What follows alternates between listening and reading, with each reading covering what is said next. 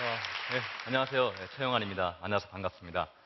어, 아까 소개해 주신 대로 저는 아주 재밌는 삶을 살고 있습니다. 어, 기간을 1년으로 본다면요. 저는 1년에 6개월을 어, 세계 중심의 도시라고 불리는 뉴욕에서 어, 3개월은 유럽의 파리에서 살고 있고요. 어, 2개월은 동남아, 아프리카 등 저개발 국가에 그리고 1개월은 이렇게 한국에 머물고 있습니다. 어, 사실 저번 주까지만 하더라도 아프리카에 있었는데요. 어, 세바시를 통해서 오늘 여러분들 뵙고자 급하게 이렇게 한국으로 오게 되었습니다. 네, 네. 아, 아, 분위기가 좋네요. 어, 사실 세상을 돌아가는 이- 어, 돌아다니는 이야기를 하기 원하는데요. 그러려면 먼저 제 대학 시절을 얘기하고자 합니다. 어, 저는 경북 포항에 있는 아주 조그만 대학을 다녔었는데요. 어, 그 대학은 아주 독특한 대학입니다. 바로 그 학교 대학의 슬로건이 어, Why not change the world? 세상을 변화시켜라. 세상을 변화시키는 도구가 되라가 그 학교의 슬로건이었는데요. 어, 그 학교는 이 슬로건이 매우 진지했습니다. 어, 수업을 가게 되면 모든 강의실에 change the world라는 문구가 쓰여져 있고요. 그리고 이 학교는 모든 학생들이 기숙사 생활을 했어야 되는데 어, 기숙사 가게 되면 각 층마다, 각 방마다, 계단마다 이 change the world라는 문구가 새겨져 있습니다. 심지어는 자판기에서 커피를 뽑아 먹는데도 커피 일회용 컵에 change the world라는 문구가 새겨져 있는 아주 무시무시한 대학을 저는 다니기 시작했습니다. 어, 처음에는 이런 세상을 변화시켜야 된다는 문구가 굉장히 부담으로 다가왔는데요. 4년 동안 있다 보니까 머리에서 세뇌를 당하기 시작했습니다. 그래, 내가 세상을 변화시킬 거야. 이 대학만 졸업해봐라. 졸업만 하면 무조건 세상을 변화시킨다. 하면서 대학을 졸업하고 제일 먼저 간 데는 군대였습니다. 어, 어, 최전방, 어, DMZ 비무장지대라고 들어보셨을 텐데요. 그 비무장지대를 작전 총괄하는 GOP라는 부대로 가게 됩니다. 어, 문을 열면 북한이 보이는 신기한 경험을 하게 되는데요. 제가 거기서 사진을 찍은 게 있어요. 여름의 모습이고요. 북한이에요. 겨울이고요. 이것은 소위 인증샷. 네. 그리고 어, 북한의 해지는 저녁 노을입니다.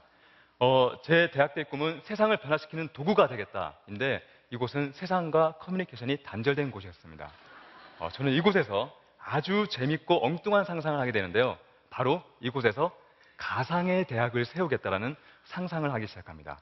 어, 이 시대에 젊은이들이 들었으면 좋겠다는 수업, 리더십, 자기개발, 긍정, 어떤 국제적 인재가 되는 법, 여러 가지 수업들을 정하고 거기에 최고의 교수들을 임명하기 시작합니다.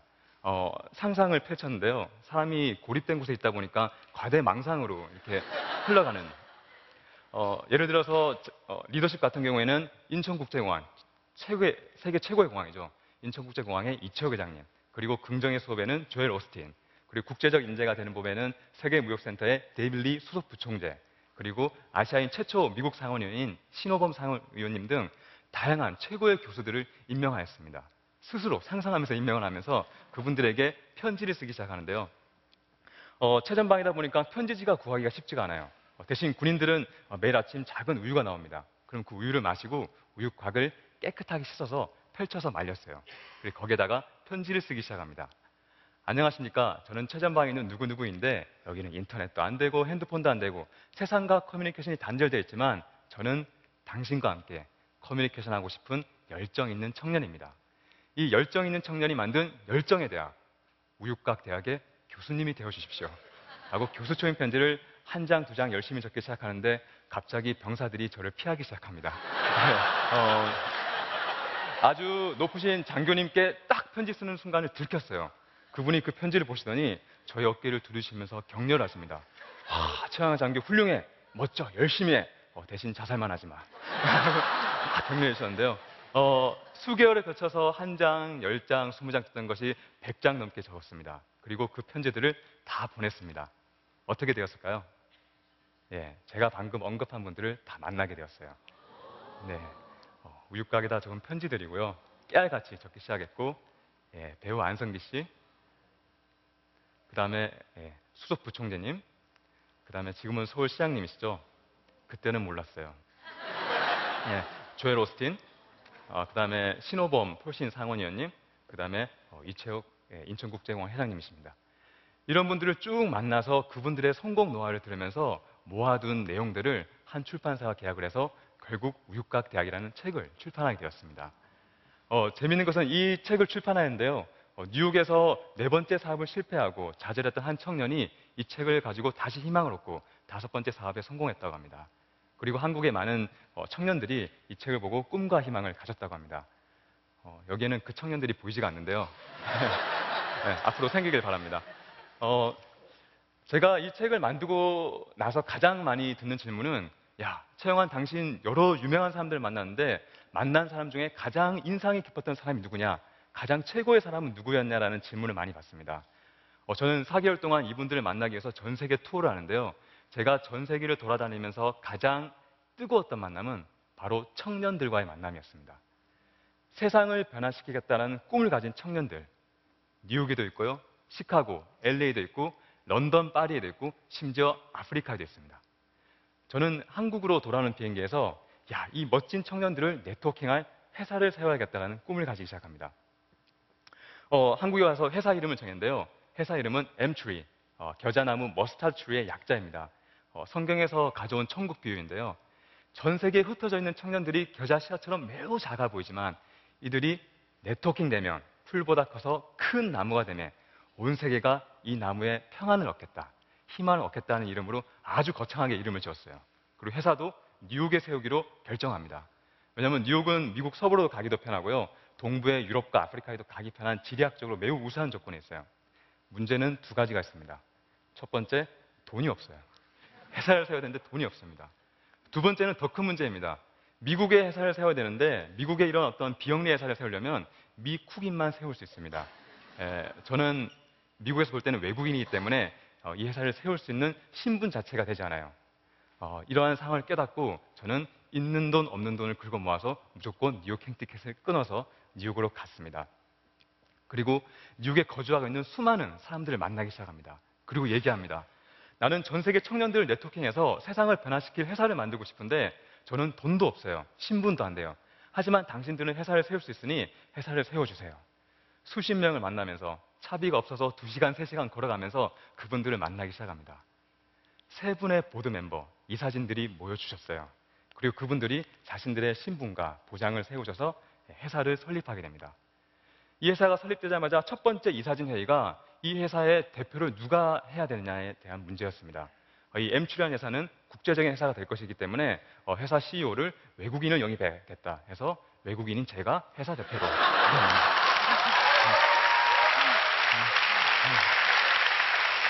어, 네, 보통 사람들이 이렇게 박수를 쳐주세요.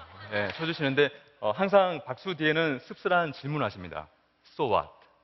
그래서 뭐 청년들 네트워킹 되고 이런 거 되게 좋은데 과연 무엇을 할 거냐? 눈에 보이고 손에 잡히는 것을 얘기해봐라. 어, 저는 2년 전까지만 해도 이러한 꿈이 있어요, 이러한 계획이 있어요 라는 얘기만 했는데요. 오늘 이 자리에서는 작년과 오늘 어, M출이라는 회사가 했던 프로젝트에 대해서 나누고자 합니다. 어, 저는 작년에 파리와 뉴욕에 갔습니다. 거기서 미술가들과 디자이너들을 만났어요. 그들에게 얘기합니다. 우리 아프리카로 갑시다. 에? 왜 아프리카로 가나요? 우리 아프리카로 가서 아이들에게 미술 교육을 합시다. 에? 아니, 밥도 못 먹는 아이들에게 웬 미술 교육인가요? 그래서 우리는 아프리카로 가야 됩니다. 하루에 밥 한 끼도 못 먹는다고 그 아이들이 꿈을 가지지 말란 법은 없습니다. 그 아이들이 미술을 통해서 속에 있는 것들을 표현해내기 시작하고 어떤 꿈과 희망을 가질 수 있는 마음의 근육을 키워줍시다. 어, 제가 이 말을 했을 때 21명의 청년들이 작년에 서부 아프리카에 모였습니다. 그리고 이 프로젝트 이름은 Brush with Hope, 희망의 그림 그리기였습니다. 300명의 아이들에게 그림 교육을 하는데요. 어, 아프리카 아이들에게 첫날 저는 그 순간을 잊지 못해요. 붓을 지어줬는데 전부 붓을 째려보기 시작합니다. 태어나서 처음 본 거예요. 쭉 째려보더니 콧구멍에 붓을 넣기 시작해요. 예. 그래서 첫 번째 수업이 붓이랑 친해지는 수업이었습니다. 붓을 가지고 노는 방법들을 알려주고 쓰는 법을 알려줬고요. 두 번째 수업이 색깔 수업이었습니다. 색깔을 모르기 때문에 노란색을 쫙 보여준 다음에 이것은 노란색, 파란색을 쫙 보여준 다음에 이건 파란색이라고 주입식 교육을 하지 않았어요. 노란색을 딱 보여준 다음에 아프리카 아이들에게 물어봅니다. 야, 아이들아, 너희들은 이 색깔을 보면 어떤 느낌과 생각이 드니? 처음에는 아이들이 경직이 돼가지고 뭔가 정답이 있을까봐 대답을 하지 못해요. 하지만 격려해주고 기다려주면 아이들이 색깔을 보고 이야기하기 시작합니다. 선생님, 따뜻한 느낌이 들어요. 선생님, 돌아가시, 돌아가신 우리 엄마가 생각나요.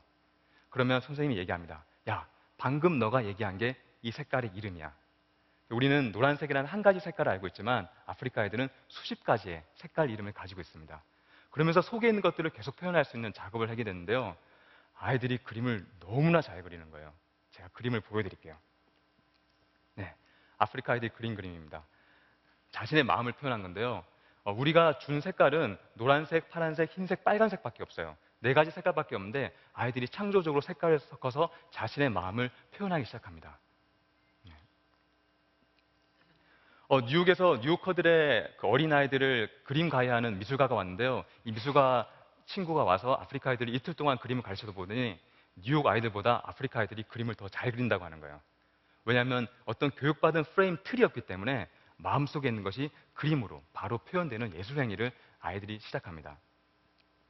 우리가 일주일 동안 그림을 가르치면서 마지막 날에 아이들에게 한 가지 숙제를 내준 것이 있습니다. 아프리카 아이들아, 우리가 일주일 동안 너희들에게 그림을 쭉 가르쳤는데 오늘 너희들이 그릴 마지막 그림 주제는 hope, 희망이야. 너희들이 희망하면 떠오르는 것, 추상화도 괜찮고 형상화도 괜찮으니까 마음껏 그림을 그려봐. 어, 저는 그림 두 가지를 소개하기 원하는데요. 이 그림은 12살짜리 마살리라는 아이가 그린 그림입니다. 어, 책을 그린 그림인데요. 선생님이 물어봤어요. 야, 너는 왜 책을 그렸니? 아이가 대답합니다. 선생님, 저의 꿈은 글을 볼 줄 아는 겁니다. 어, 이 친구가 어, 학교는 대신 일을 했어야 됐기 때문에 글을 볼 줄 몰라서 보면 책을 그렸지만 한 땀 한 땀 다양한 색깔로 글자를 표현한 것을 볼 수가 있습니다. 선생님이 계속 질문합니다. 너는 왜 글을 배우고 싶니? 선생님, 저는 글을 배워서 선생님이 되고 싶어요. 야, 너는 왜 선생님이 되고 싶니? 하니까 순간 아이가 멈칫합니다. 그리고 얘기합니다. 선생님, 저는 나중에 선생님이 되어서 나중에 저처럼 글을 모르는 아이들에게 다가가서 글을 가르쳐 주고 싶어요. 그것이 저의 희망입니다. 예. 한 번도 꿈꿔보지 못했던 것을 아이들이 그림을 그리면서 꿈을 가지기 시작합니다. 어, 이 그림은 루이라는 11살짜리 아이가 그린 그림인데요. 어, 수많은 미술가 선생님들이 이 아이는 첫날부터 천재라고 칭송했던 아이입니다. 그리고 많은 미술가들이 이 아이가 그린 그림을 보고 어, 붓을 놓아야 되냐라는 심각한 고민을 할 정도로 그림을 잘 그렸던 아이인데요. 이 아이가 마지막 날에 그린 그림입니다. 어, 보통 아프리카 아이들은 물감을 처음 봤기 때문에 물감에 대한 욕심이 있어요. 그래서 캔버스를 가득 채워서 그림을 그리는데 어, 이 친구가 그린 마지막 날 그림은 마치 현대의 모더니즘을 표방한 미니멀리즘 세 가지의 딱 라인으로 그림을 그렸는데요. 어, 선생님이 그림의 뜻을 물어봤습니다. 어, 이 친구가 대답을 합니다. 어, 위에 그린 제일 짙은 파란색은 11년 동안 자신이 살아왔던 어두운 과거를 뜻한다고 합니다. 11살이 얼마나 힘든 과거를 살았는지 모르겠지만 너무나 인생이 암울했대요. 그래서 짙은 파란색으로 표현했습니다. 중간에 있는 초록색은 자신이 지금 현재 그림 배우는 게 너무나 행복해서 초록색으로 그림을 표현했다고 합니다. 그리고 마지막 노란색은 앞으로의 자기의 밝은 미래라고 합니다. 아프리카 네. 아프리카 아이들에게 노란색은 황금을 뜻하기 때문에 최고와 궁극의 색깔을 뜻합니다. 이 아이는 이때까지 과거는 힘들었지만 앞으로 자기의 미래는 최고가 될 것이라는 꿈을 그림으로 표현했습니다. 그림이 너무 이쁘죠? 네. 저희들은 이 그림들과 아름다운 스토리를 작년에 그대로 뉴욕으로 가지고 와서 전시회를 열었습니다. 아프리카에서 온 희망 이야기 하면서 작년과 올해 두 번째 전시회를 열고 모인 수익금으로 올해 저번 달에 그대로 아프리카로 가서 아프리카 아이들에게 꿈과 희망을 심어줄 수 있는 작업을 계속 진행하고 있습니다. 특히 올해는 그 패션 디자인 프로젝트가 실시됐는데요. 어, 뉴욕과 파리, 런던의 패션 디자인을 나온 친구들이 아프리카의 젊은 여성들을 모아두고 그 사람들에게 패션 디자인을 알려주면서 스스로 자립할 수 있는 기회를 제공하였습니다. 어, 저는 강연을 준비하면서 강연 제목을 나는 도구다라고 정했습니다. 어, 세상에 쓸모없는 도구는 없습니다. 반드시 필요한 곳이 있기 때문에 도구라고 부르고 있습니다. 어, 하지만 가끔 세상은 우리들에게 거짓말을 하는 것 같습니다. 너는 쓸모없는 존재야. 필요 없는 존재야. 야, 지금 너가 속해 있는 환경을 봐라. 너는 아무것도 할 수 없는 존재야. 학교를 다니지 못하고 아무것도 할 수 없는 일을 해야 됐던 노동 착취를 당해야 됐던 한 아이가 언젠가는 내가 글을 배워서 나처럼 힘든 아이들에게 글을 가르칠 거란 꿈을 가지고 있습니다. 부모님이 에이즈에 걸려서 이미 죽었고 자기도 그 죽을 병에 걸려서 죽어가고 있는데 나의 미래는 밝을 거라고 한 아이가 꿈을 가지고 있습니다. 최전방에서 전혀 커뮤니케이션 되지 않는 곳에서 한국의 젊은이들의 가슴을 뛰게 하겠다라는 대학을 세우겠다. 꿈을 가진 한 군인도 있었습니다. 여러분, 이 꿈에 함께 동참하지 않으시겠습니까? 그리고 세상을 바꾸는 도구로 함께 하지 않으시겠습니까? 저는 세상이 필요로 하는 도구입니다. 그리고 여러분들은 세상이 간절히 원하는 도구입니다. 감사합니다.